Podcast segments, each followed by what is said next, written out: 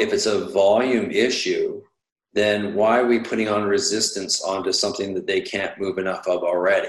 If we have this many people with respiratory limitations, why are we using ventilation? Uh, a, in particular, related to a single heartbeat, mm. and, and then multiply it by a percentage. It's horrible. It's just, we don't need to do this. We're better than this. We have to get rid of aerobic and anaerobic.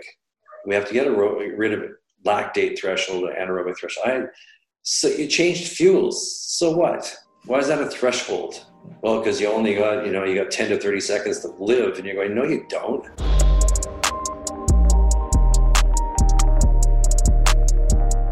All right, Dan, we're live. Welcome to the show. Thanks. Thanks for the invite. That's it's great to have you on. So I came to give a bit of context. I came across your work on the Moxy Monitor YouTube channel.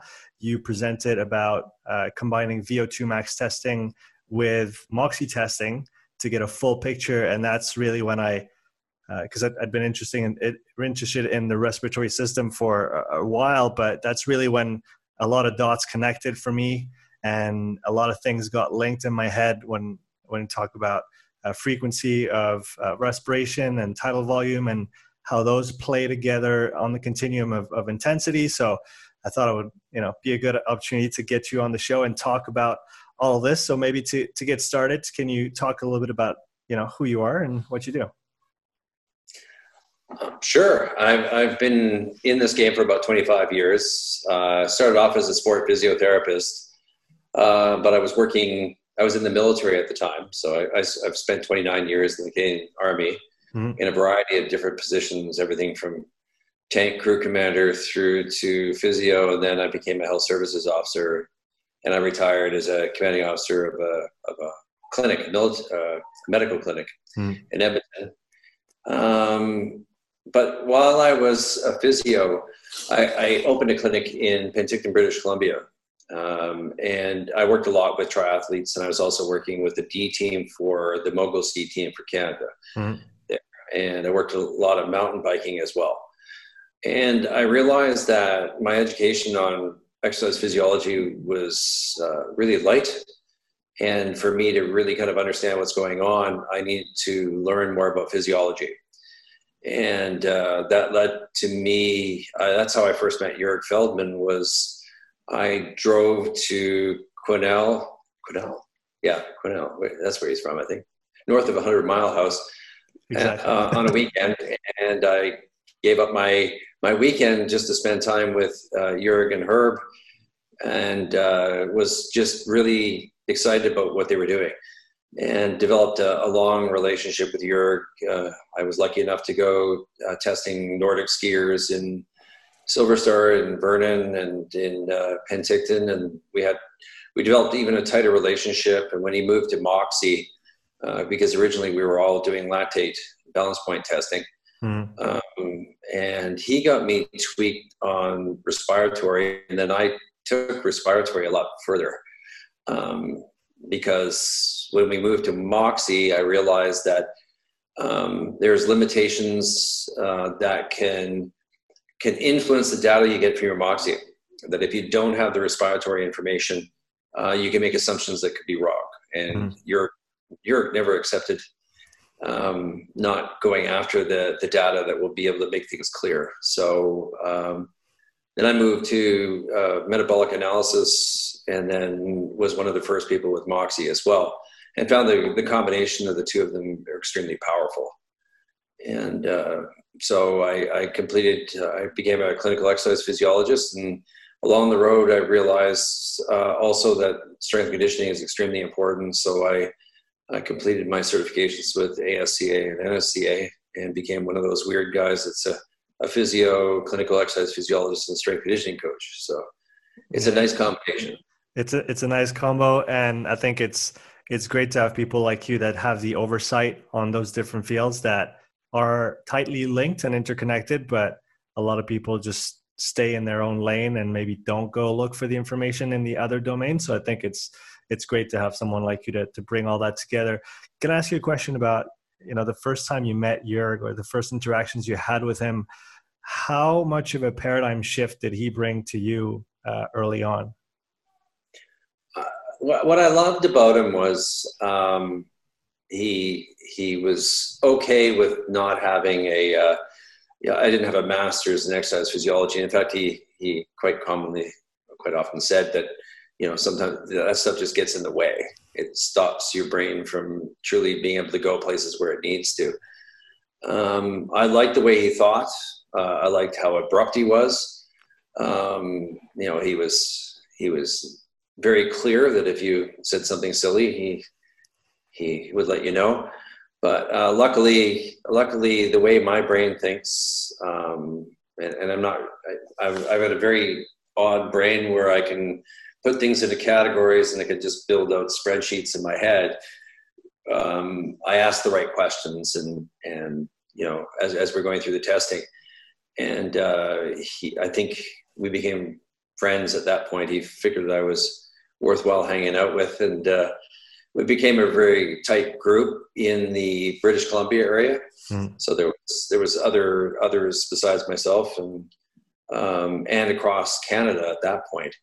Uh, I, I found connections in uh, Toronto area with people that have been influenced by Jurg. And then what was great was his son Andre was about 12 years old at the time, and now look look where Andre is. So uh, he's yeah, he's done so well for himself, and he's continuing his dad's good work. Mm-hmm. Yeah, so uh, I was I posted my interpretation of what I understand about respiratory limitations not too long ago on LinkedIn, and you were kind enough to to bring some uh, some corrections to that.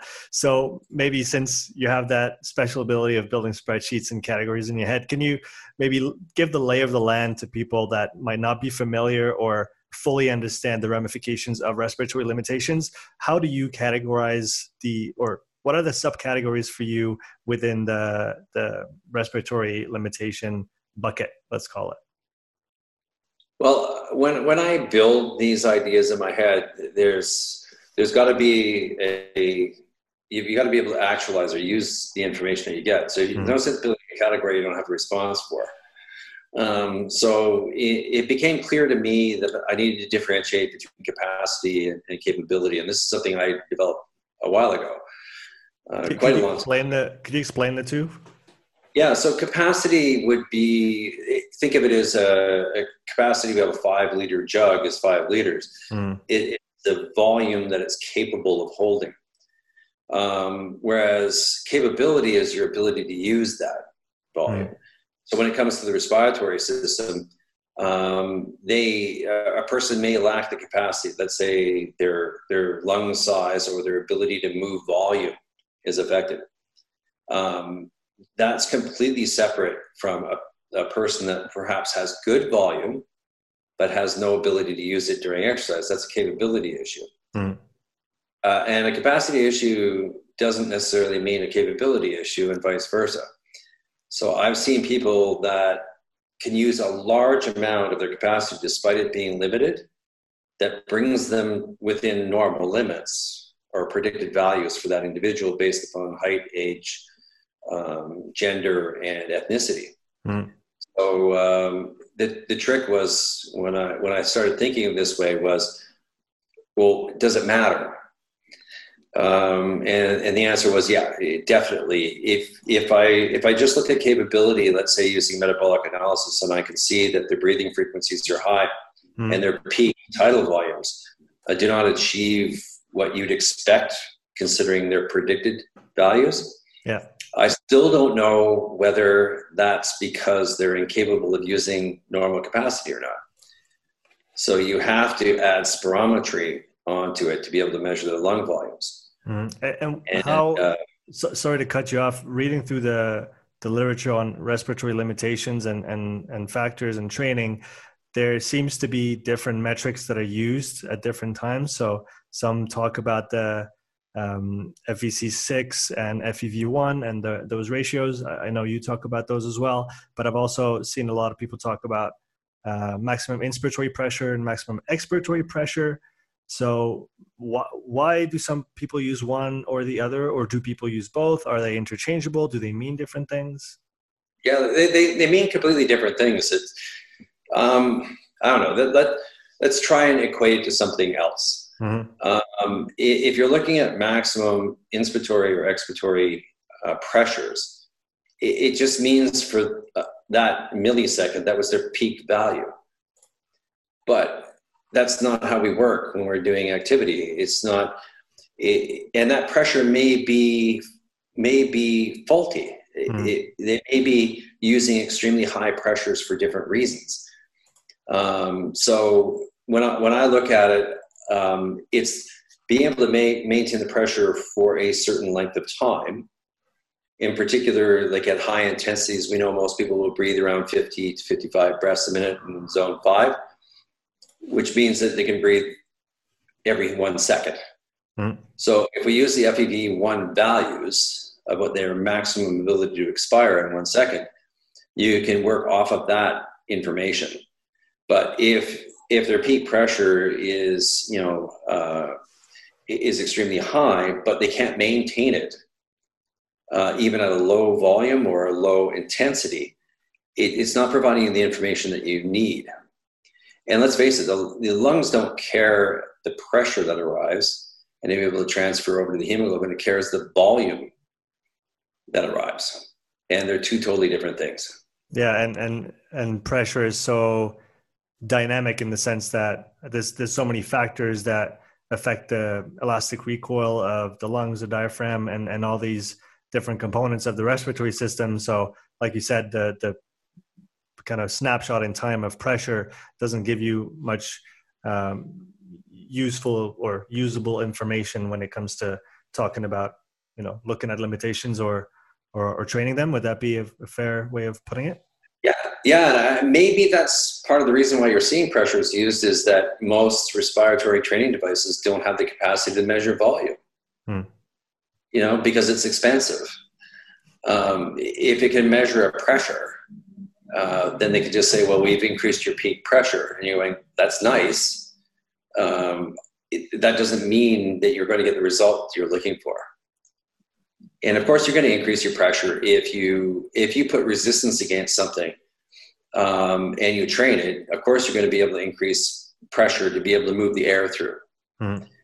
uh, whether that peak pressure is breaking inertia for the initial resistance or whether it's partway through nobody even pays any attention to when that peak pressure is reached mm. so there, there's a lot wrong with it i understand why people do it because it's easier to measure but there are respiratory training devices that will allow you to measure a volume accurately and breathing frequency accurately.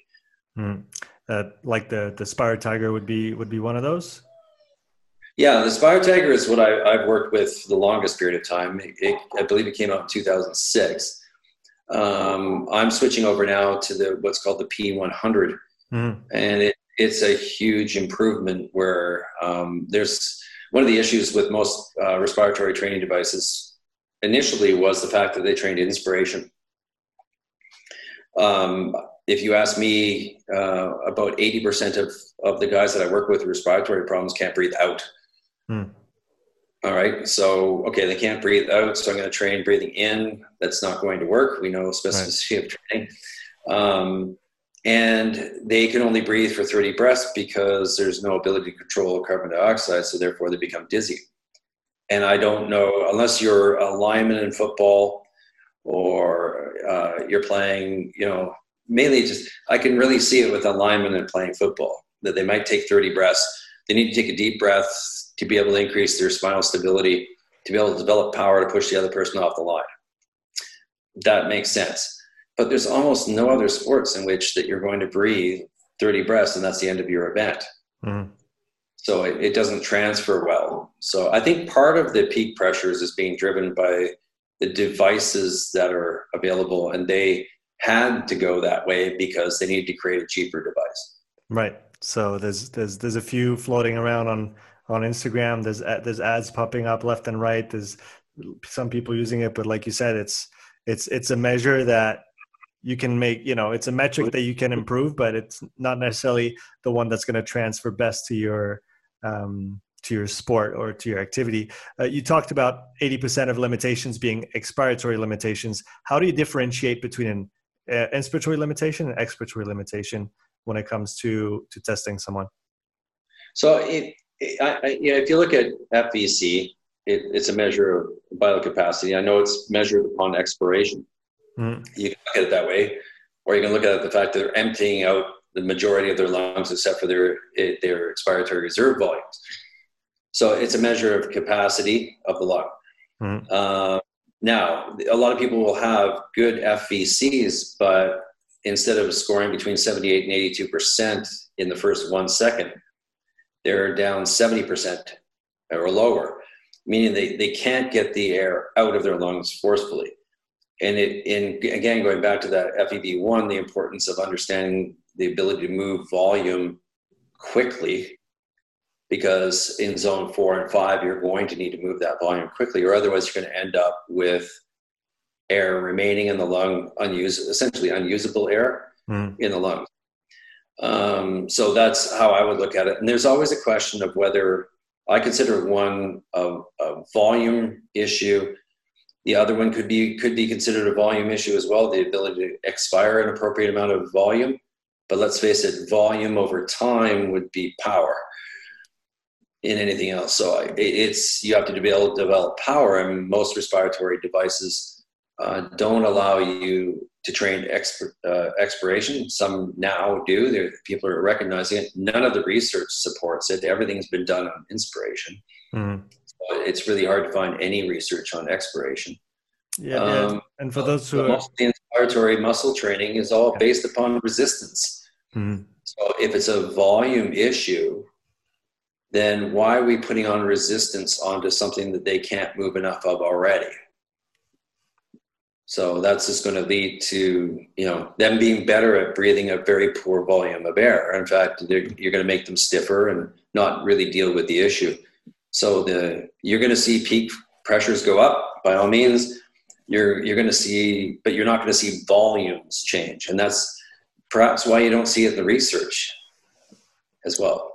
Yeah, and, and the the notion of coordination, breathing coordination. Uh, Brian Kozak talks a lot about about this as being the kind of the overarching element of of breathing um, that that oversees all of the other components. Let's say, and um, I had a hard time understanding that at first and how it fit in, but then really when I saw your the graph that you presented with the VO2 uh, data, and you really you really just see essentially the coordination of the breathing go out the window once you get above 45 or 50 in certain athletes, uh, so breaths per minute, that is, where they can't move the same amount of air anymore as efficiently, whether it's because of a lack of coordination or fatigue from the respiratory system as such, and and that that is uh, kind of a, a, a, the main driver or the main cause of not being able to move as much air as, as you should be able to for the uh, task that that you have to accomplish. Yeah, you, you, you'll see you'll, you'll see all kinds of weird things. You'll see somebody who's capable of breathing 3.6 liters per breath, but in zone two, they're breathing 1.6, but breathing 30, 35 breaths a minute. That's a choice. Mm-hmm. That's where, when, whenever it's, whenever they have the capacity uh, and they don't use it, I consider it a coordination issue. Um, now, um, that's the trick. You've got to do your spirometry first to rule out a capacity issue. And adding coordination onto poor capacity is is it's it's not a good long game. You know, it will give you short term improvements, but really what you've got to do is improve the volume uh, or increase the power, and then get them to coordinate it. Because if you gain it, people always ask me if you do respiratory training uh, with with the devices that I use uh, will it transfer? And, and the answer is what I've seen is 90% of the time it will. But there are people that um, will have certain techniques that they've learned to use over the over the years. And uh, I'm really noticing this now. There's way too much stuff out there on nasal breathing. Um, I'm watching people completely screw up their ability to respond to pH changes associated with different fuel systems and intensities and their their big brain is getting in the way of their old brain which already knows how to read chemoreceptors and how to protect the vital organs and, and how to be able to handle the situation in order to keep us functioning. Yeah. And the big brain's getting in the way of the little of the old brain. It, it's great that you're getting onto that topic. I had the same exchange with uh, Dr. Jerome Dempsey not too long ago, and uh, he said the exact. He was flabbergasted at the fact that some people practice breathing through their nose only, um, and uh, he just he just didn't understand that that it was even a thing. Just from a, I guess, from a morphological standpoint, the size of the airway through the nasal cavity is much smaller than the one through the mouth, and so especially when you're talking about high volumes of air moved per minute, you can't even you know imagine doing that through the nose. Do do you think there's to maybe play devil's advocate on that? Do you think there's any benefit to using it maybe as a regulatory tool for intensity on low intensity days uh, or any other practical application of nasal breathing as such? I, I appreciate the question because, you know, it, I, I, get asked this all the time because I can spot it. I can bring up the results and I go, uh, what do you, you're breathing 12 breaths a minute. You know, you're just intentionally trying to screw things up in your systems. Um, the response in most cases that I get is the fact that um, it helps regulate my breathing and, and, I, and I can breathe slower. I said, okay, you can breathe slower because you got two small pipes leading into your lungs versus one large pipe. So it takes longer, no matter, and more pressure to be able to get it through there. So yes, you'll, you'll breathe slower, but can you not open your mouth and breathe slower? Of course they can. You could. Of course you can. And, and, you know, just following Bernoulli's law, it makes more sense to open the big hole in the front of your face, not the two small ones, mm. and breathe through that more slowly. So I just tell people that use the metronome, you know, set your, I want you to breathe around 24 breaths a minute, set a metronome for 24 breaths. Don't pay attention to your cadence on your bike. Don't take, pay attention to your cadence of your running understand which physiological system that you're using and what's really required because you know i try and teach people that in zone two and three in particular and, and most of four it's really o2 delivery greater than co2 expulsion mm. but when you're in zone five uh, you know the role of the lungs that people forget it'll it's mainly maintaining ph and being able to get the systems to work really well to be able to deal with all these high, free hydrogen ions or whatever you whether you agree that it's an inorganic phosphate or whatever because it's there's so much controversy right now but whatever is causing you to shut down mm. um, your breathing mechanism is is what's going to be able to help you survive up there mm. and uh, I, I see people trying to hang on to nasal breathing all the way through zone five, and they're at 20 some breaths a minute. And you go, Well, why did you quit? Well, my legs got sore. And you go, Yeah, no wonder. Like your pH levels must have just been, you must be completely acidotic. And then I have to undo the whole lactic acid causes muscle soreness. I have to undo all of that all the time. But I, I, is there any true advantage to breathing through your nose? No, I don't think so you know the, the, the classic ones that you hear is the fact that it, it warms and cleans. And you're going well when you're moving at a fast pace i tell you it's not going to do a very good job of warming. What, what about what about everyday everyday life? Walking around? Yes. Yeah with, with, with people like we do rmrs all the time right? So completely resting test 10 mm-hmm. minutes. And, and i'm watching people breathe you know i'm not joking 20 26 breaths a minute in a reclined position for 10 minutes, breathing 0.5, 0.6 of a liter. You're going, what's the sense of even having two lungs if, if this is the way you're going to breathe? So, this is where the kind of that yoga style breathing, the concentration on your belly moving out when you're breathing in, uh, breathing through your nose to try and just trying to learn to move larger volumes and slow down your breathing works really well it's the application to exercise where they don't understand the physiology and what's required of the respiratory system. The roles change. Completely. Right. So yeah. So at rest and during exercise are two different beasts, and you have to you have to bring the right tool to the fight, so to speak. And so yeah. when you're resting, it's cool to breathe through your nose, calms you down, all those great things. Uh, again, lots of things behind that, but we'll keep it simple. And then you want to bring the big gun to the big fight when you have to push and you, you need air in and air out, right? Yeah, absolutely. All right, that makes sense. So we we we talked about capacity. Um, so your FVC6, FEV1, the ratios that gives you an idea if they have a limitation on the the structure itself, if we want to speak or speak like that. Um, now the capability. So can you go into that? We, we touched a little bit on it. Uh, you talked about some some different presentations of people having out of whack coordination uh, or losing their coordination as intensity rises. Uh, so talk a little bit more about the the capability side of your uh, your model. Let's say. Yeah, I would say it, you can look at kind of a strength endurance approach. So I, I try and uh, work within my strength conditioning background to describe things more as power versus strength versus strength endurance. So you can you can have issues uh, that you can watch the efficiency of the breathing declining over time, especially if you're doing a longer, like a 515, where the test is about 51 minutes long versus a 9 to 12 minute ramp. Mm. You may find that they start to lose their abilities, and you'll see perhaps their volumes drop and their frequencies increase, uh, which would not be best in certain zones. So you can work on strength endurance there. Um, but the fact is, if you, this is where I agree with the coordination side, it's always linked to a volume and a rate.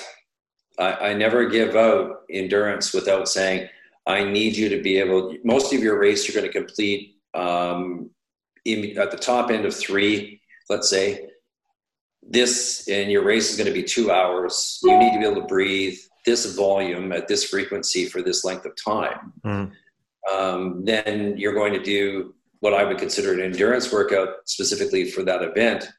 But it is, you could also consider it a coordination workout. But really, if you if you're working on on rate and volume, that's coordination. If you're working on rate and volume over time, um, then it's more of a, an endurance workout. And you can make it very specific to the individual uh, event. And, I, I, what I also like is, you know, let's face it, some of the limitations in volume and capacity can be specifically limited by musculoskeletal issues. Mm-hmm. And uh, it's amazing how many people, like all of us that work with cyclists, um, try and find a cyclist doesn't have a fractured clavicle or broken ribs, um, yet has done nothing to increase their mobility and don't see the connection between that and having a respiratory limitation. So yeah, I think that's an extremely important part of the assessment of capacity is to look at, uh, you know, cervical thoracic in particular, or even thoracolumbar mobility. And that's where the physio side of becomes in and go, yeah, we got to make sure that the ribs can move up and down and out and in. And we've got to then create space for the diaphragm to be able to drop down. And the difference between becoming strong and becoming strong and mobile uh, is is a totally different beast. It's it's and there's only one way to train it, and uh, that's that I've found that works really well is not to put any resistance. Get them to concentrate on volume only, um, and get them mobilizing the thoracic spine and the, and the cervical spine and the diaphragm to get it to be able to pull down into a good position. Uh, and then then you can you're you're almost begging to create an expiratory problem. I'm going to give you so much volume that now we're going to have to train your power to get it out. And then for you to use it, let's go over to coordination and let's apply it right so that because you, talk about the diaphragm and the mobility of the diaphragm so you essentially want to extend the range of motion that's accessible to the muscle because the diaphragm is a muscle like any other muscles in the body. We want full range of motion uh, in, in most cases uh, or at least we want the option. We, we don't necessarily need it all the time but we want the option. Uh, we want to be able to move through the range and then we want to stay in a specific range maybe depending on what we actually need to do on that moment but we need free access to all of it. That's that's i guess the variability side of it is you want the variability and then you want to be able to control it and, and kind of use what you what you need. What's interesting when with what you just said around the the rib the rib cage and mobility and the exoskeleton is that's where my my very very crude understanding of pri principles and and those respiration ideas now come fully applied in in a in a performance setting? Because I guess that there there is more and more of a link between the, the people in the strength and conditioning community that go through the PRI training and that bring it back to the performance side. And I've seen some fantastic applications. James Moore is one of one of these, and he, has been training with Bill Hartman as well. So he's got his his own model of of, of you know breathing, expiration, inspiration, um, which is fascinating. So so that kind of comes full circle now, and those pieces for me start to fit together and and and make sense. So what what is your approach to you know improving mobility of, of a rib cage for example what what kind of exercises will you prescribe in that case well i, I like pri as well um, when i was in china our company represented it uh, for distribution through china so i had a chance to to attend quite a few courses and mm. I, I, I, really like it um, I, I my initial um, i always look for a test um, and my thought was limitation or asymmetry uh, I'd look for either one. And the different to be able to differentiate between whether it was passive or active. So my natural choice was SFMA. Um, so I used selective functional movement assessment and looked at their the upper upper quadrant rotation extension versus on all fours, hand behind your back for looking at thoracolumbar. Mm-hmm. And I would look at the difference between their capability versus your ability to move them, and I would look at asymmetry uh, or limitation. And I would, if I saw any limitation, then they, they would get the exercise programming itself, which was, you know, it, it could be arm sweeps, it could be, it, it could be a variety. There's lots of things that would work. Always combined with movement at the, uh, with breathing at the ends of range. Mm-hmm that this is where a lot of people do a lot of breathing work in neutral. And I'm going, we know we got to get it to the end of the range, then mobilize, whether we're doing manual therapy or whether we're giving out exercise. So uh, in a lot of cases, that's what I used. Um, if if it was a if it was inhibition side of the house, like they, I could move them through range. They've got it. Then a simple application of resistance to to stimulate the system uh, be able to get the neuromuscular system firing again. Uh, and as you know, with PRI, you do that very well. You can make a change in a matter of one session, uh, just being able to get them to be able to activate. Mm-hmm. So uh, I used a variety of techniques depending on if it was a mobility issue, like a true passive, uh, the manual therapy would work really well in conjunction with exercise prescription mm-hmm. to maintain mobility and then apply the ability to use that new movement if it wasn't and it was the, the range of motion was fine, the joints were fine, uh, then all I would do is use more along the PRI side of the house and get them to learn, relearn how to use it. And uh, it and it was amazingly effective because if you don't do a test that tells you exactly what to apply, then what's the point of the test? Mm-hmm. And if you're satisfied doing that, then you're just basically throwing stuff at the wall and hoping it sticks. And you know, 50% of the time you'll be right, 50% of the time you'll be wrong. It's very disrespectful to your customer. yeah. have the time for you to guess. And there's no need to guess anymore. Mm-hmm.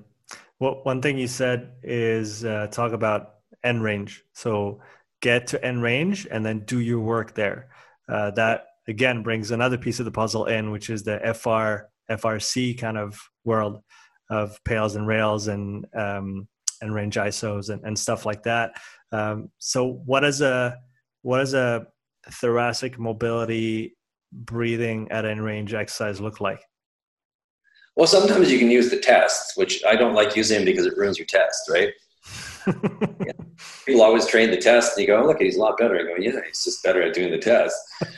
um, so, it, it, you know, in in some cases, it could be uh, something as simple as um, using kind of a chop lift movement and, and again deciding i'm a big person on moving through different positions kind of more like Gray Cook's work on working from the floor than yep. working into a split deal into a into a stand.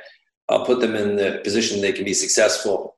And in some cases, it's just a matter of adding some resistance and using a chop or a lift type movement to get them to the end of the range. And, and that would be able to, to get that neuromuscular firing going and that connection going. So some, some of it would be along that line. Some of it, if it was, if it was, I've just done a manipulation uh, on a rib or a thoracic area itself, then I would only give uh, mobility exercise in the direction of the manipulation. Hmm. Uh, and people always undo their good work with manipulation by not saying, "Well, you it was over here. You just moved over here. You want to promote it staying over here, so don't give them that way." Hmm. For a day or two, and then bring them back. And so, a lot of cases, it was just what was the goal of that particular treatment application? What's the exercise that's going to make sure it sticks so I can move on to the to the next phase? And, and understanding that it's all about if you create movement, you now made them dangerous now you need to get some neuromuscular control, then you got to build some power and strength around that. So your, your brain should always be thinking in these categories to be able to ensure that you're not creating a monster. Yeah, and that goes back to the idea of capacity and then capability on top of it. You want the capacity to move through a full uh, range of uh, inhale and exhale, and then in different positions uh, under different constraints, and then you want to be able to to use it fully, right? Yep, and and uh, you know I've seen VE changes of I can change sixty to eighty liters a minute. That's a lot. Well, it's, it's maybe for, for those who are not familiar with those numbers, VE is minute ventilation, so the total uh, volume of air in liters that you per minute, uh, which is um, respiration rate or breathing frequency times tidal volume. And so, what's what's the range for? I don't know. Talk about the elite athletes, maybe triathletes that that you work with? Um, what what are they moving per minute? Uh, somewhere between 180 and 220 liters a minute. Hmm. But I, I can I can test good athletes that can't get over the top, right? They can't scant podium, and they'll be stuck at 120 liters, and they'll get it. There's bad VE and good VE, and this is something that I I I think I brought this up years ago. Sort of like, well, look at his VE, and I'm going, I can't. It's two different metrics. Can I look at both of them, please? And go, yeah, he's breathing 65 breaths a minute, and his his volume has dropped by 30 percent in the last you know last stages of it. I go, no, that's bad VE. Mm-hmm. He's just breathing. He's just breathing ineffectively. I'm not going to give him credit for that. That's not a positive thing. So uh, I'm always very cautious about VE. It's like it's like pressures. I'm sort of like, I know what you're talking about, but give me the it's not the number. full picture. It's not the full yeah. picture. Yeah, it, the only time that I use VE, it's funny, is I'll, I'll look at it when I'm zoning. Hmm. Because you, you, can see everything coming together um, by looking at VE in combination with breathing frequencies to identify when they're changing fuel systems.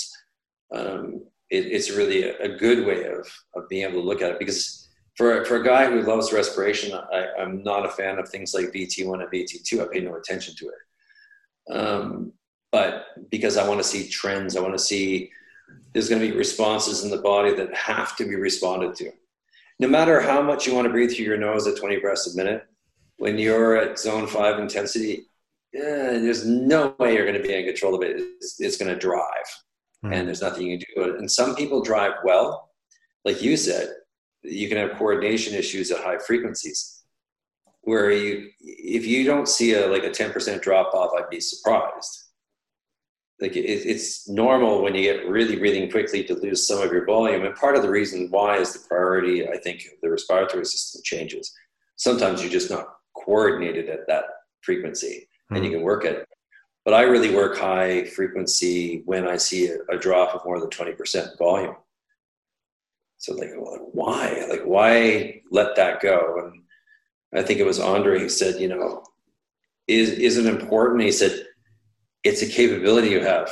Never give away a capability. And I thought that was great during my conversation with him was he said, you always had really good results with respiratory training, better than most because you only gave it to people who needed to do respiratory training. And I thought I, I didn't even think of it, but yeah, that's if you if you can isolate it, then you have to be able to kill it. Mm-hmm. And uh, that's the, the trick right now is if we teach people how to identify respiratory limitations, do we really have uh, an approach uh, that will give results in a, in a in a short period of time. Yeah, and like you said, give the right medicine to the right person. They don't. Not everybody needs everything all the time. It's it's like I mean to go uh, back to the the limiter idea it's like giving you know cardiac work to someone who doesn't necessarily present with a cardiac limitation. I mean, uh, and we could both go both ways because you could. It's obviously work that you need and that's beneficial, but then maybe not putting a an emphasis on it if the person doesn't uh, need more of it and rather look at another limitation and if the respiratory limit system is limited then you tackle this if it's the utilization side then you tackle that and you actually have uh, that's what i find fascinating with the Moxy is it gives you that that next step that next yeah step in individualizing training given what you what you see right uh, in in the in the athlete at that time and that might change over time itself right better As, yeah better they're paying you to change it. they, they they do. And do you find that that's a question that I've been asking myself? Do you find that the the respiratory limit, limitation is always going to be the last one, the one remaining, the last thing that the bottleneck to absolute performance in any given athlete who's pushed their system really really far in in terms of training and they've developed it to a large extent. Is respir- respiration always going to be the, the last thing? No, no, it's a great question. I like the question. I have to, I have to think about it. Um, the way I, would say, if we find a really good athlete, like right on the edge, one of the best in the world, and they have a respiratory limitation, I rub my hands together because he's, he's done it with that.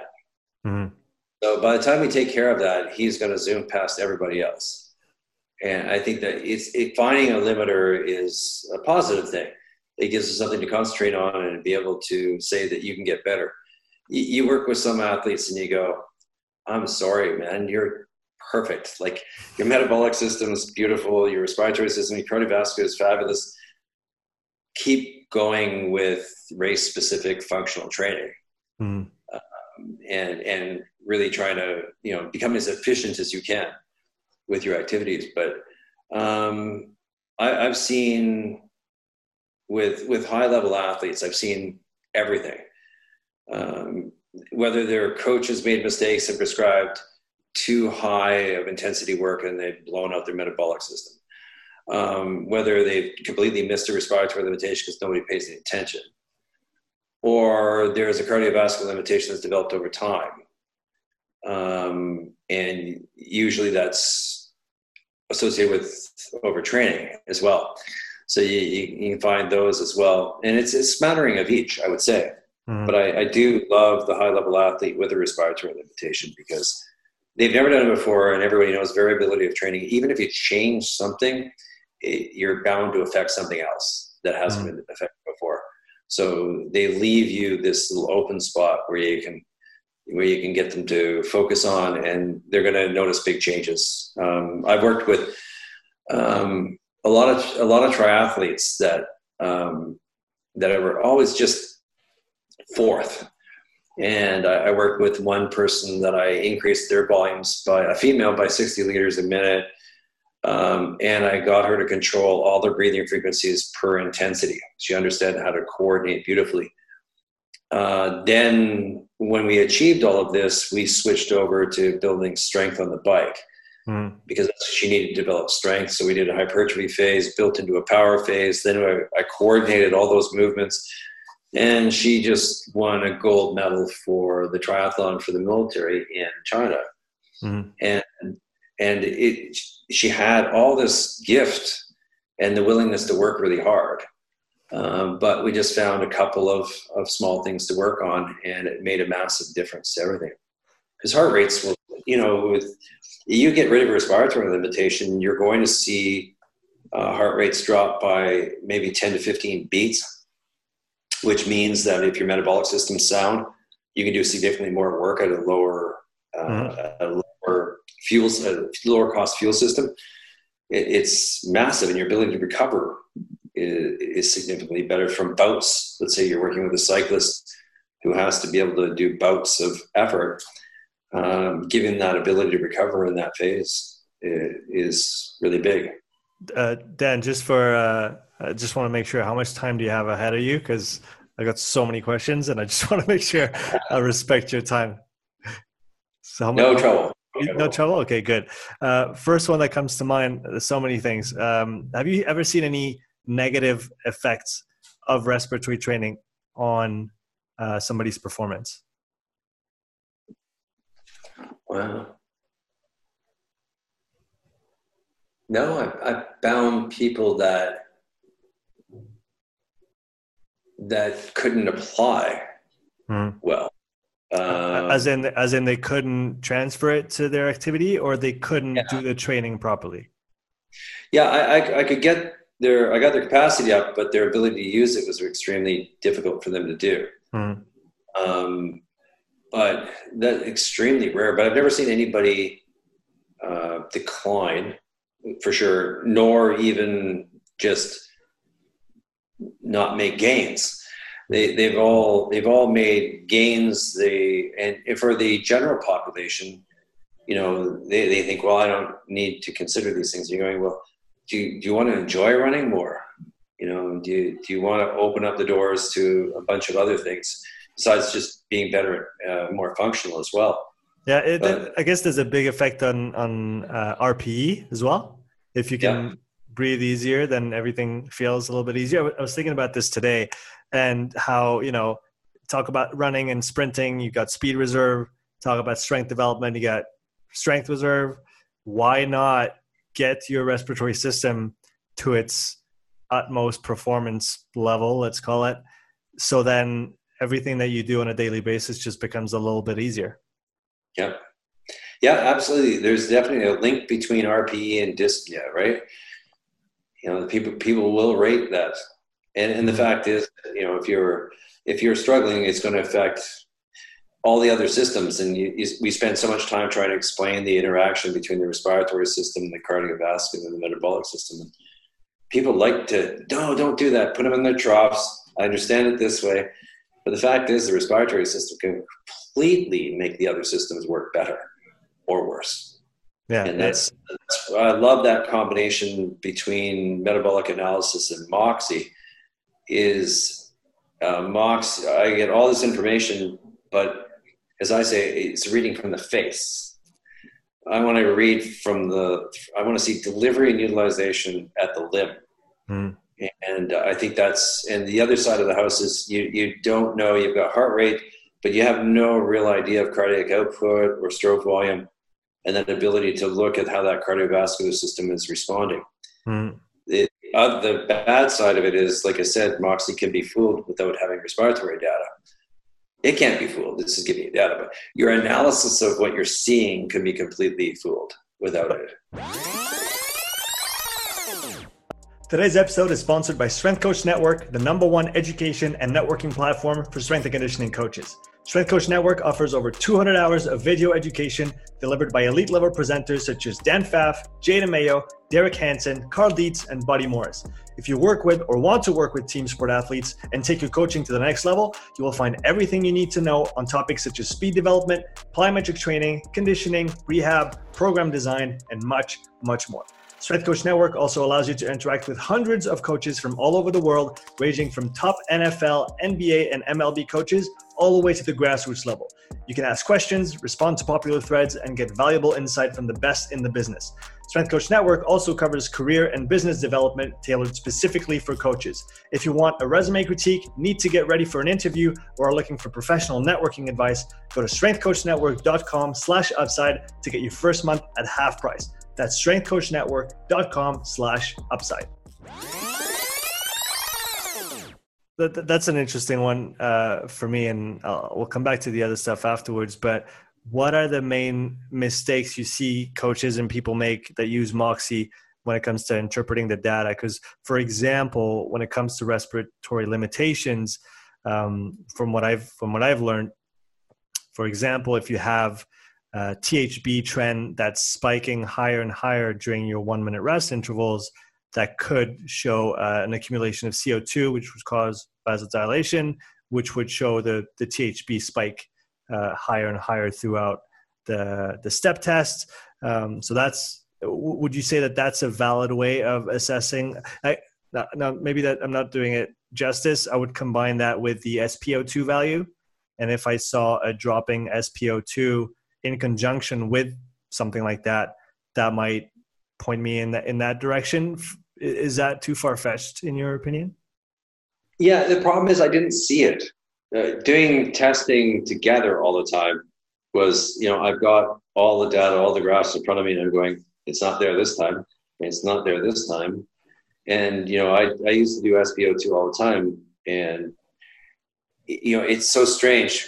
You've got, you're going to actually measure arterial at the finger while we're, uh, what I, what I love the most is being able to focus directly at the muscle being utilized. Mm. And people SpO2s can change significantly depending on who they are and how well they're utilizing um, oxygen uh, or delivering ATP in different ways from different parts of their body. So, um, yeah, I, I just find that. So, obviously, the, the biggest limitation is the fact that if you are hyperventilating, uh, then you're going to become hypocapnic at the cell. And if you're hypocapnic at the cell, the concentration gradient is not there, so the O2 will stay on the hemoglobin. You'll misconstrue it as being a utilization problem.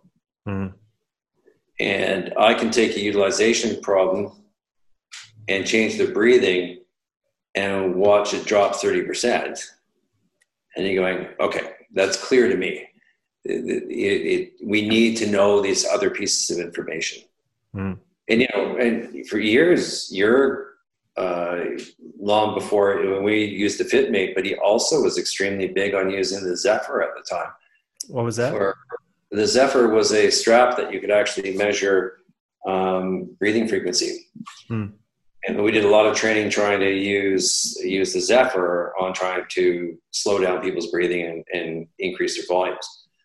Um, so it was, you know, that was, I think he understood that we got to be able to look at the at respiratory frequency in particular to understand what's going on.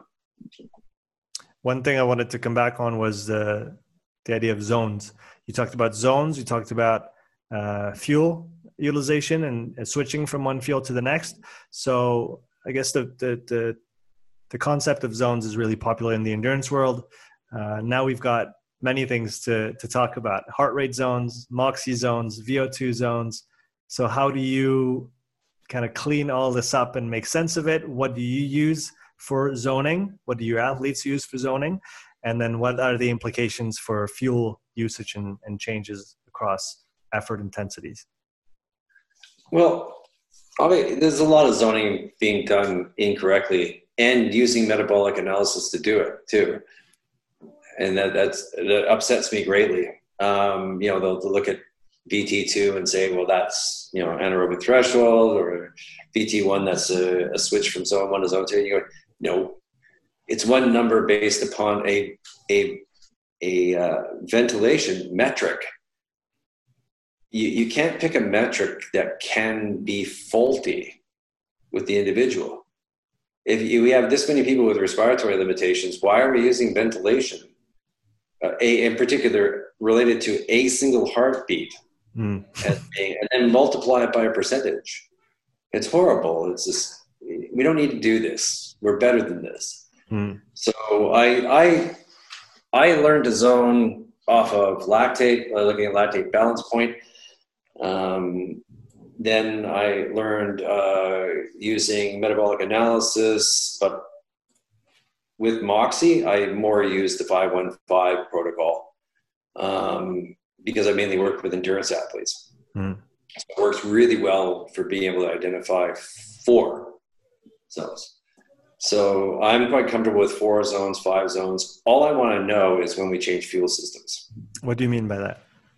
Uh, so when we go from mainly mainly free fatty acid to oxidative glucose to phosphorylation to you know to creatine phosphate, there, there's going to be changes in your your physiological response to the constituents that are made up from the result of that particular method of burning.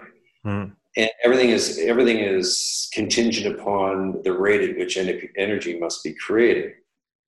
It has, you know, some people are still in the world thinking that it's I switch to anaerobic, whatever that means.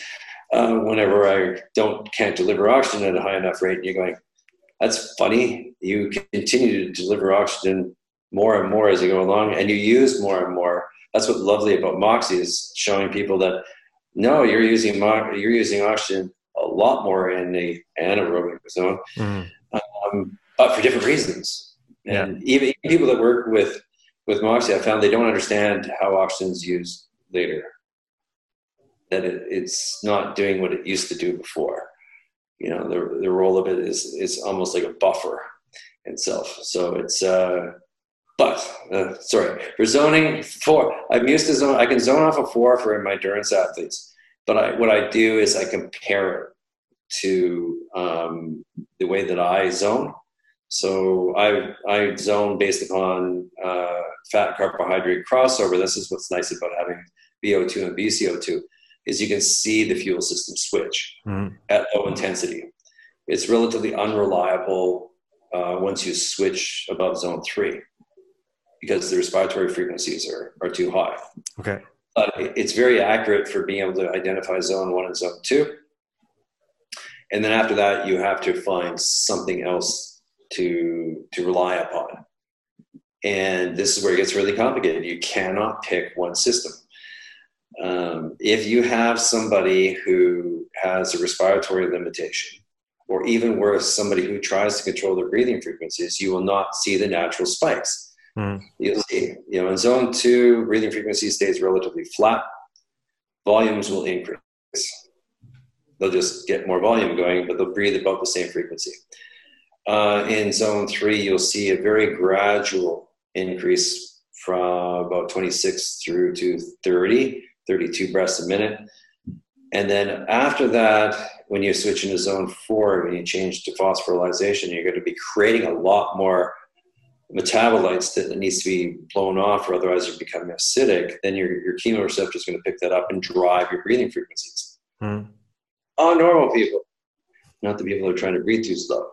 And uh, you'll, you'll see that spike up there. So I'm not, when I zone, I don't, just like the Moxy people, we're not looking for a point, which I, I keep saying to people, we look for trends. trends. Now, I'm not saying all metabolic people who use metabolic analysis do that. No, majority of them will find VT1 and VT2 by pushing into a V slope method and blah, blah, blah. And it spits out a number and then multiply by a percentage, which is horrible. All the information is there.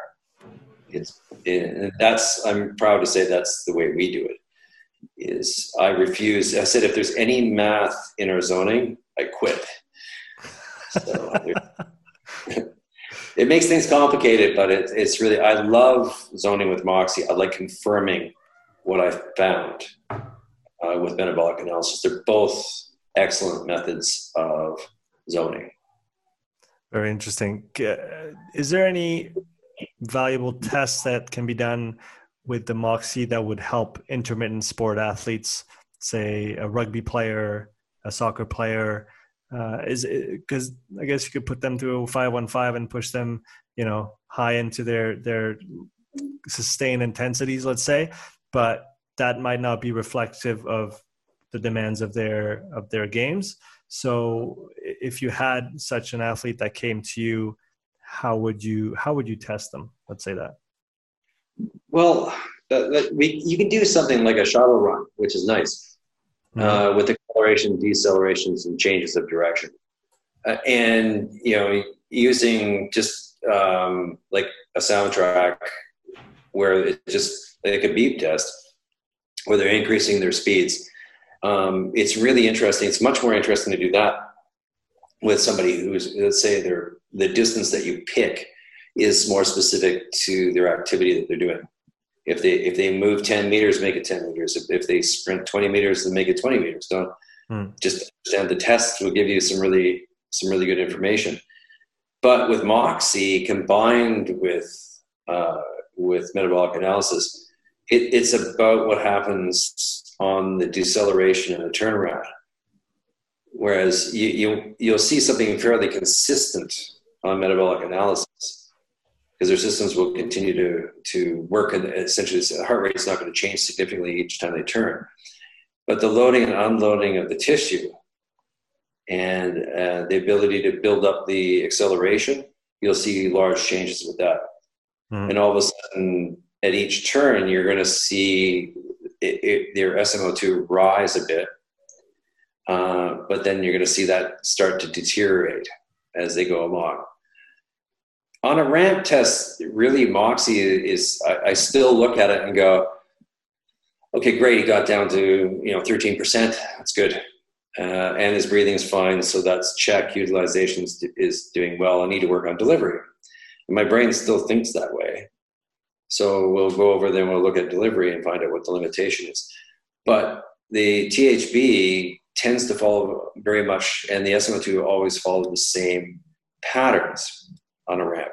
Mm-hmm. You don't get the joy of being able to see the difference between the one minute rest and, and compare two efforts of exactly the same intensity that you do with the 515. So I always tell everybody do a ramp on your endurance athletes and follow it immediately um, by not immediately, but the next day with an endurance test as well mm. to be able to see if you see significant differences um, in their performance in, over a nine to 12 minute test versus a 51 minute test. Right. So, uh, like you said, the ramp versus the like a five one five or something like that. Yeah, but I, I'm I'm really I don't mind a good twenty meter shuttle run. Um, you know, because of the fact that if you can control you can control those speeds, you can actually find quite a bit about anybody that has to start and stop and accelerate, decelerate, change directions. Is, is what you're looking at, or is what you're looking for a certain speed at which things change? in the way that they that is it is it occlusion trend you're looking for when you're talking about start and stop? Is it uh, what what what are you looking for, and then how are you going to use that to to plan their training after that?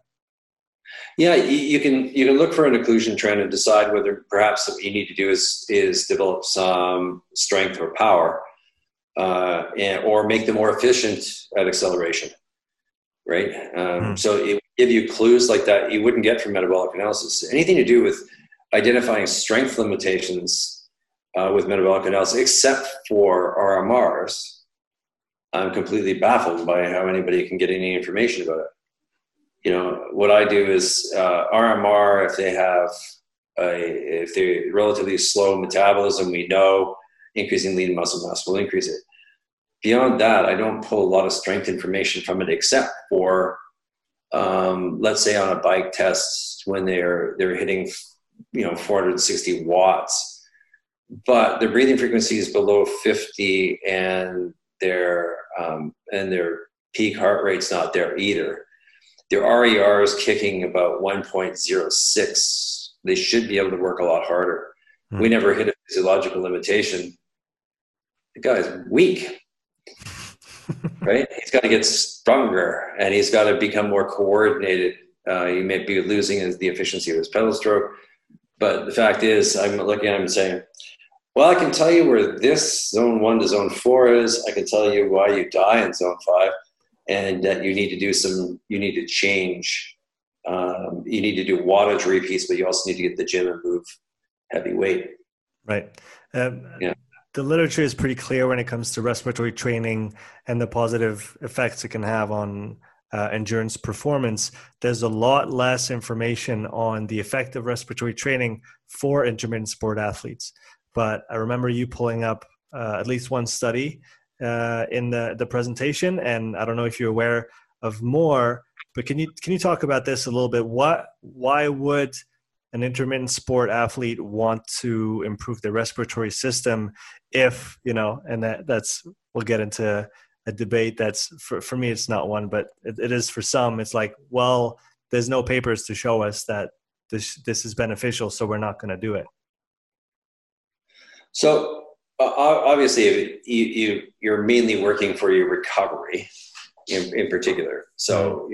you're that if, if the you know they're going to have to do intermittent uh, bouts of high intensity. The ability to do that again on somebody who has a sound respiratory system will be shorter. So therefore, the ability to do it again and again and again. That's one thing. Um, but also even in intermittent sports where you, if you are a person that lacks volume, uh, you get a large amount of your spinal stability through uh, being able to maintain a good volume. So anybody who's ever shot a puck or hit a ball or played a lineman, the first thing you do is you're going to take a deep breath. You're going to set your diaphragm. You're going to stiffen your spine, and you're to be able to be able to develop power. Mm-hmm. Nobody's ever taken a shot in hockey with after they've breathed out everything. So I, I think it's extremely, and, and there's studies that show uh, that it will decrease risk of injury as well. So I, I think there's, there's, a looking at the sport as we all have to do to be able to say, okay, why am I doing it? Um, it may not be obvious that this is important, but um, and, and, if it isn't, you shouldn't be doing it. But I, I would say that that's a bit two biggest things. Is I'll promote recovery, not only for that event, for but for the next event mm-hmm. as well. Yeah, that, that makes a lot of sense. We had one question come from Instagram, and that question was about respiratory respiratory training for swimmers. So, with your experience with triathletes, can you talk about that portion specifically and what the effects, benefits uh, can be for for swimmers?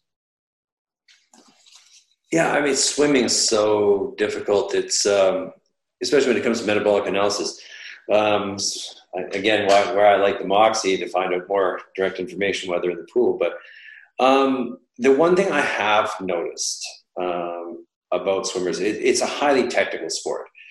Um, and usually the it, it's that right combination of strength and, and efficiency, which will which will in, in whether that's streamlining or whether it's just having the right body type. I mean, every swimmer looks exactly the same when they're at the highest levels there's something there. It's just like every cyclist in the Tour de France that climbs mountains looks exactly the same.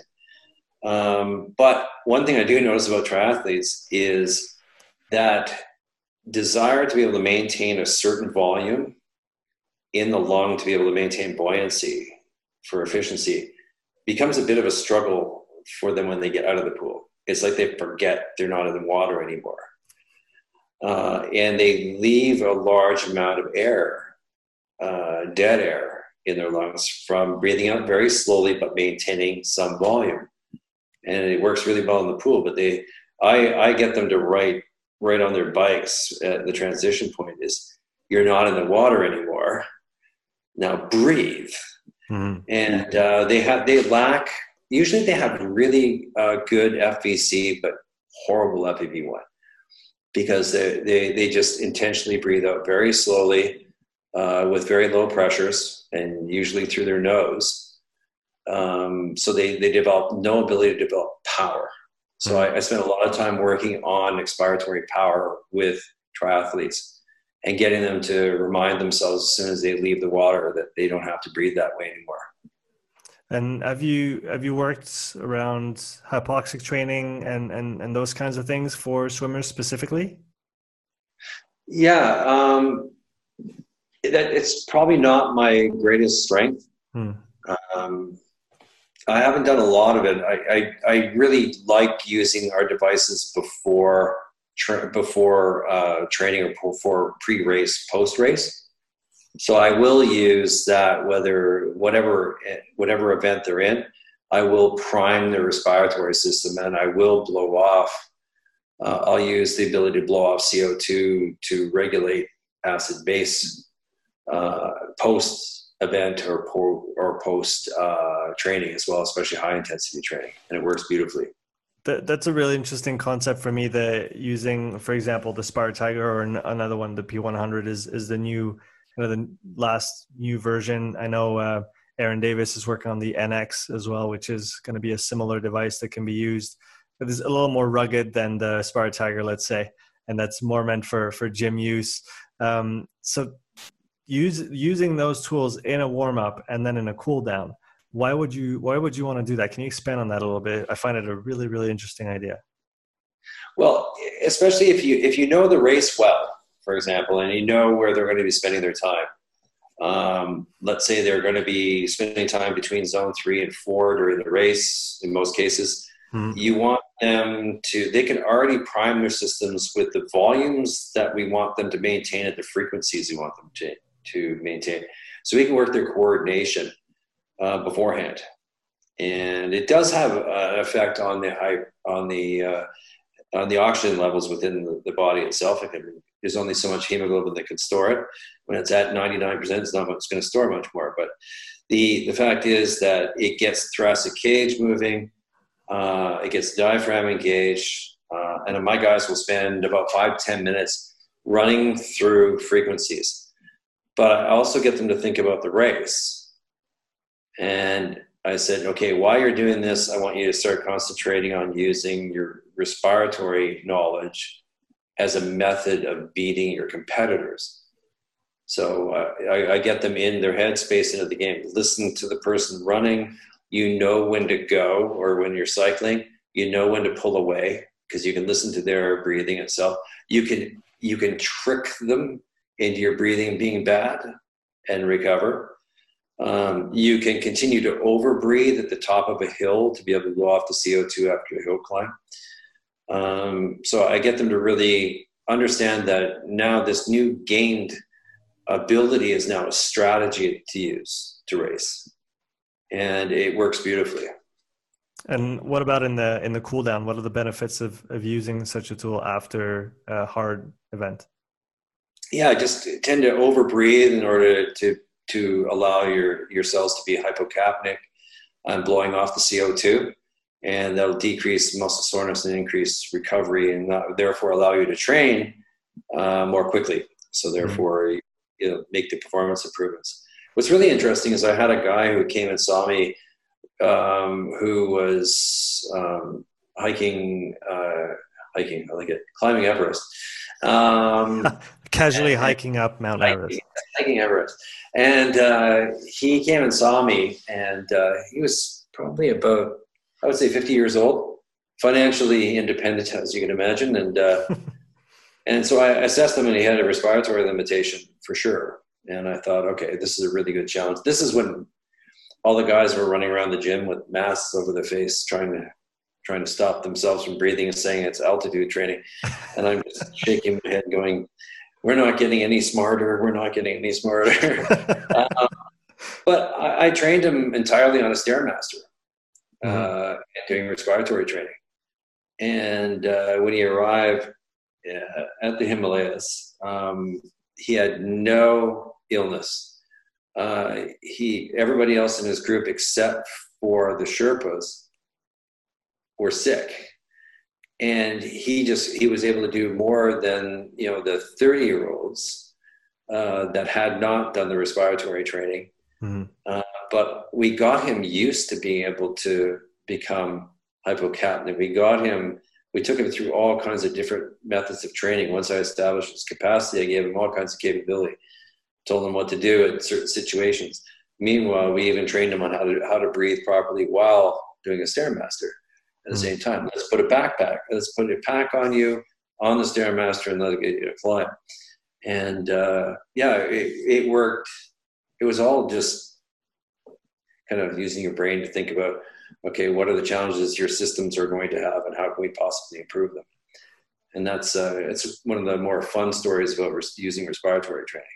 It's really interesting because like you you're presenting it so well today it's such a vast topic and there's so many applications for so many different sports yet so few people talk about it. I, I find it fascinating that such a big component of our physiology and of something that that has such a such a significant impact on performance would be just left aside. What what do you attribute, attribute that to? Oh, I mean, I, I I will blame universities and research for a large part of it, who consistently said for I, I, too many years to even count that the respiratory system cannot limit performance. Mm. It's just you can even still find smatterings of that type of comment from people and you're just going oh my god you, you don't understand the other part is that you know you you can't in a lot of cases you can't even get a pulmonologist to understand what you're talking about right? It, it's getting across to them that you know lying on the floor with a balloon in your mouth is not going to help you run. You know, sure, you're going to breathe a lot better with a balloon in your mouth on the floor, and it may help you be able to control anxiety and do and, you know to breathe more healthily when you're at rest. But it's it's applications, wrong applications, and a long history of being told um, that it can affect it. And in fact, what used to drive me crazy was you go to a lab and they throw out all the important data.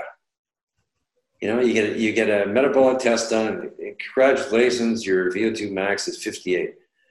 And oh, thanks a lot. See you later. Um, which I always teach people how to cheat to increase their VO2 by holding their breath at the right time. Because you can you can always blow the screens right off and make yourself look like you know you're getting 80 when you actually should be 48. You can fool it because it's all respiratory. But they threw out respiratory frequencies. They threw out uh, VTs. Never used it. All they cared about was the rapid increase in breathing, so they can find their illusionary number their anaerobic threshold. It's going, oh God, we we need to rewrite everything when it comes to terminology. It just drives me nuts. Nothing makes sense, and we have the ability and we have a responsibility to change our language. We have to get rid of aerobic and anaerobic. We have to get rid of uh, lactate threshold, anaerobic threshold. I, so you changed fuels. So what? Why is that a threshold? Well, because you only got, you know, you got 10 to 30 seconds to live. And you're going, no, you don't. Lots of people work at that level, much higher than that level, for long periods of time. And then according to the rules, they all should be dead. So it's, I just think that we're partially responsible because we're not, we're not changing the terminology and we're not, we're, we're, we're, we look at things like uh, IMT training and I like it uh, uh, but we all should think just a second if they can't move volume what are we doing putting resistance in the way? And you're just going why isn't anybody else finding issues with this? And uh, thank god for the research because they, they help we steal all their stuff when we tell them how good our training is. But we really need to start focusing our training on on what we understand from physio and, and from strength and conditioning. It needs to come across and everybody needs to influence so that we can best help our, our clients. Is is there is there a central uh, source of education on the topic of respiratory training that that you know of? Because i've i've looked a little bit and honestly i i can't find anything. Do you, that that essentially like who has written if it has been written who's written a textbook on respiratory limitations and training for performance? Nobody. No. what are you waiting I'm, for, Dan? I know. this is believe me, there's a lot of people waiting for me to to to write this, and I am I am biting off a large part of it um, because I, I think um, now we can identify we we know the physiology uh, supports it. We also know that we can show it we can show it live on a screen what's going mm-hmm. on and how we can change things around. Um, now, I don't want to create a curse. Oh, great, we can find it every time. Now, what the hell do we do with it? So, I've explained to a lot of people that I, I've got a very clear idea of what I would like to do. You know, how I would use the P100 is, as as Andre said, you you probably won't pay much attention to what we build into it. I said, no, no, I have a lot more information it's not your guys' fault, but you know, it's a it's a tool that has great capabilities. Um, so I'm going to try and uh, take what I the years of suffering with the SpiroTiger with seven different bag sizes and clips and trying to guess on on everything. I'm glad those days will be gone soon, uh, but I got really good at it, being able to know exactly what the person could breathe and the joy of taking somebody from a three liter bag through to breathing a six liter bag for, for 30 minutes straight, whether standing outside in the cold before racing at the snowshoe championships was just, I'm watching this kid going, this has been three months and you've made this journey. And he went from like 120th place to the top 10. wow. in, that, in that short period of time. It's just it's just amazing. So yeah, I think it's it's time to write some of this out and, and to take all the sides, the strength conditioning, the the physio and the physiology side and shove them together into something that's really cohesive.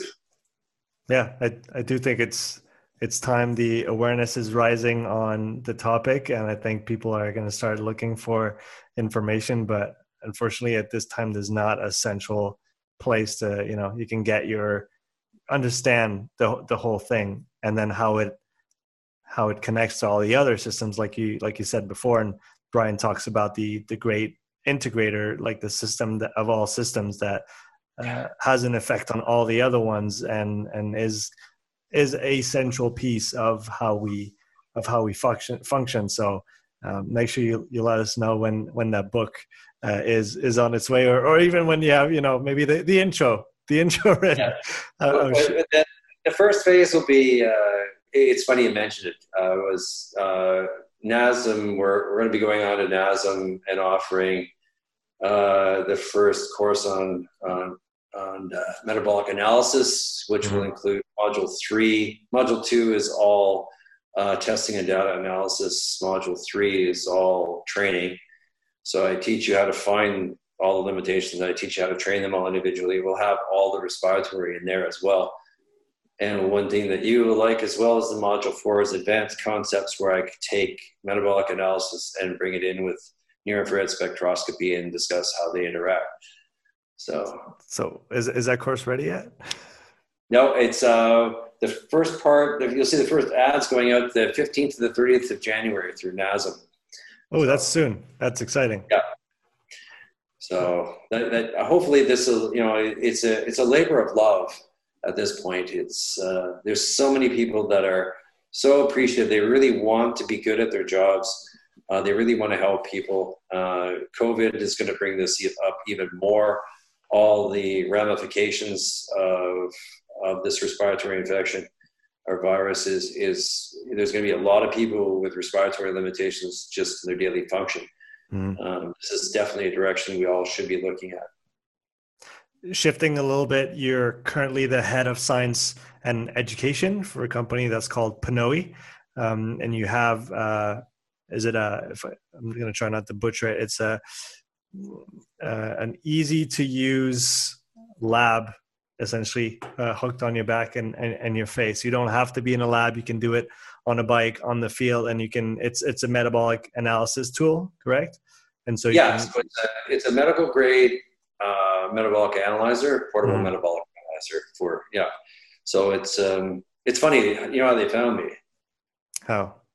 That presentation for Moxy, they found me in China uh, I was working there for two and a half years in China, and um, I got a phone call saying, "We really like your concepts.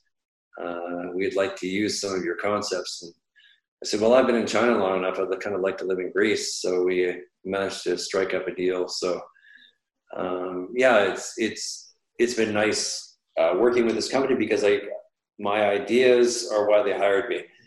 So all our zonings, all the zonings changed over to how I recommend we zone.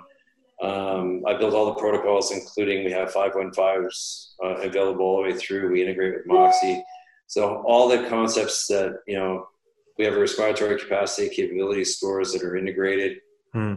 and then we have an education system that goes with the whole thing to be able to say, now you found this, now what? Um, and what I like to tell them is if you can't tell them what to expect from your exercise prescription, uh, then you're doing something wrong. You know, as in like the, the effects on training or on performance.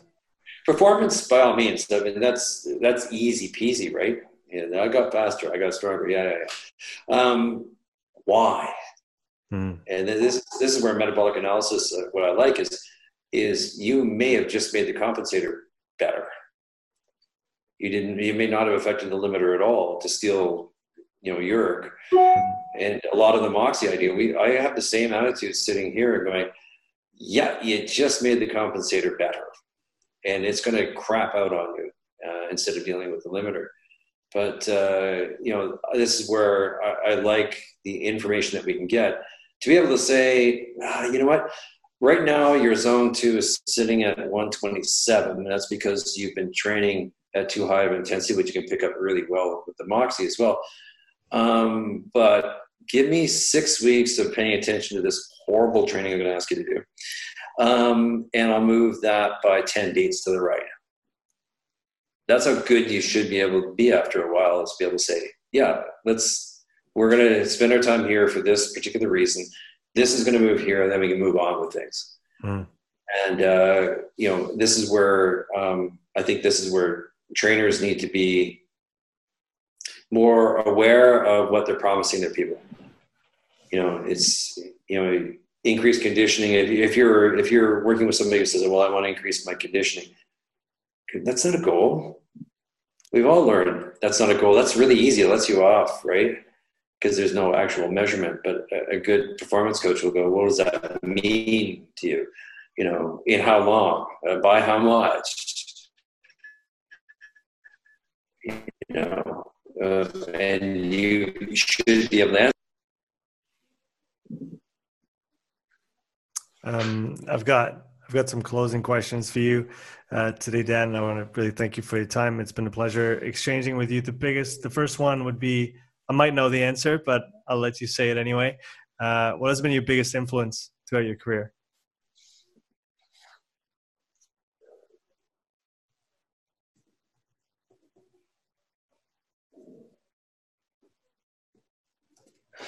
I'm going to answer two different things if you don't mind. Go for it never accepting not having the answer.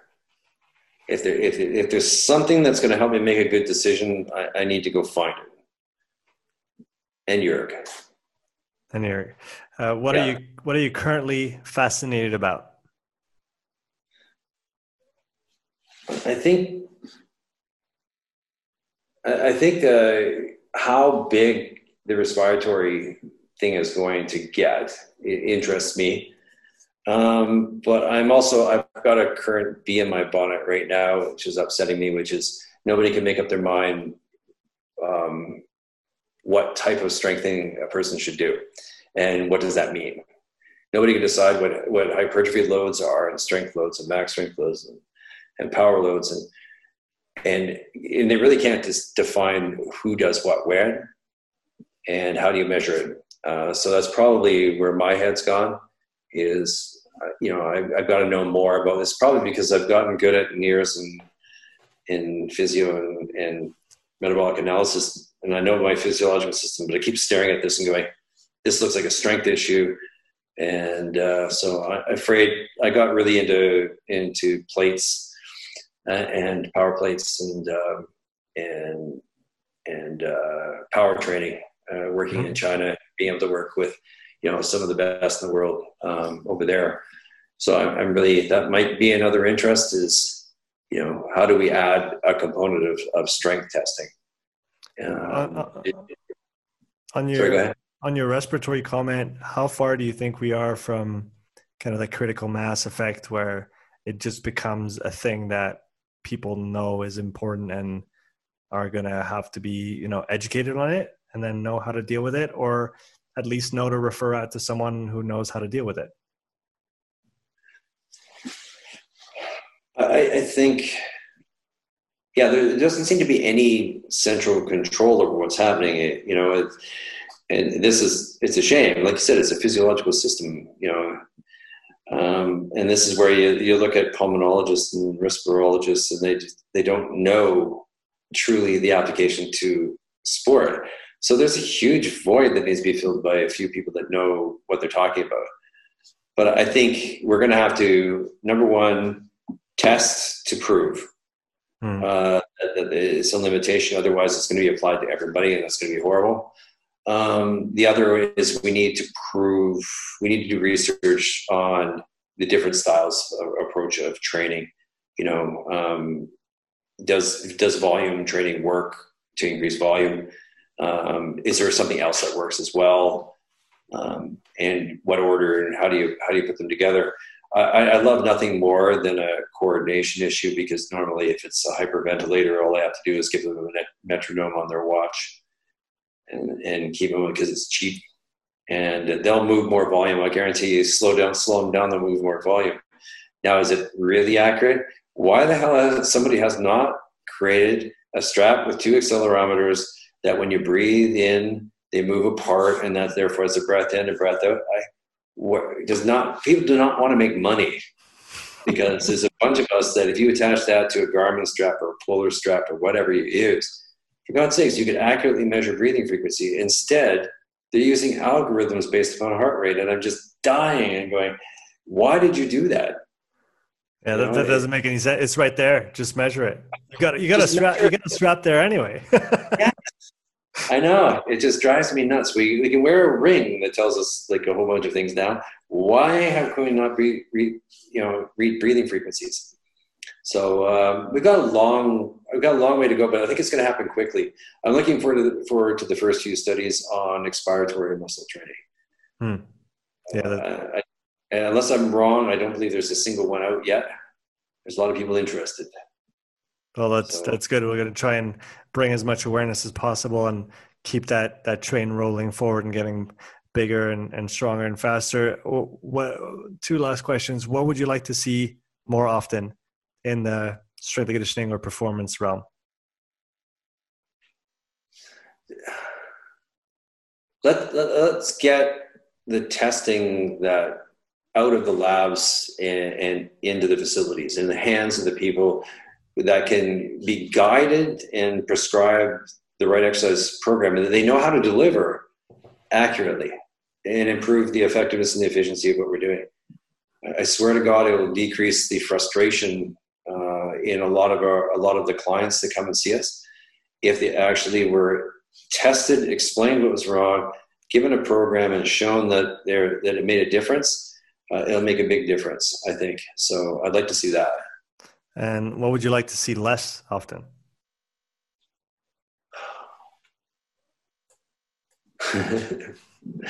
um,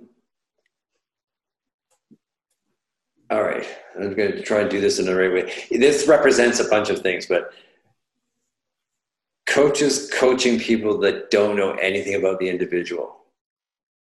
You know, coaching to me, people call me coach. Said, I'm not a coach. I don't go on rides with you. I don't uh, look at your your style of your swimming and I tell you how to improve it. That's a coach. Coaching means you to track. They'll give you a track workout. I am I am the guy who can feed your coach with every piece of information that they're scared to death of knowing, and feel they don't need to know. And that that's I would like to see people who pay for coaching to actually get coaching that that's individualized and not an algorithm and it's not a spreadsheet that's been based upon their best 10k time. You know they people deserve better than this. And i think that's what really upsets me is uh, i would like this what we're doing now the technology that we have the ability to get support from other people outside um, is all available now. There's no reason anymore to to be doing it this way. Dan, where can people connect with you if they wish to either exchange or learn more about what you do? Well, they can. Um, I'm I'm working with idiag to try and bring the P100 to the world. So uh, that's through my company, Strategic Sport Performance. So that's strategic SP at iCloud.com. Mm-hmm. And uh, don't be alarmed if it says it's in Edmonton, because that's where it is. Uh, and then if you want to talk to me directly at, through my work, you can, you can write to me at coaching at mypnoe, that's P-N-O-E dot com. And you get a hold of me here in Athens, Greece. Dan, it was a great pleasure to have you on today. Absolutely a joy. And I really appreciated your last post and the, the names that came out that I knew uh, and the comments being made were really it's really exciting and you'd love being involved. It's an honor being involved with so many uh, smart minds out there. No man it's it's it's my pleasure to be able to exchange with you guys and and try to learn and make my way through this fascinated fascinating and complicated topic. Absolutely my pleasure. All right take care dan. Okay thank you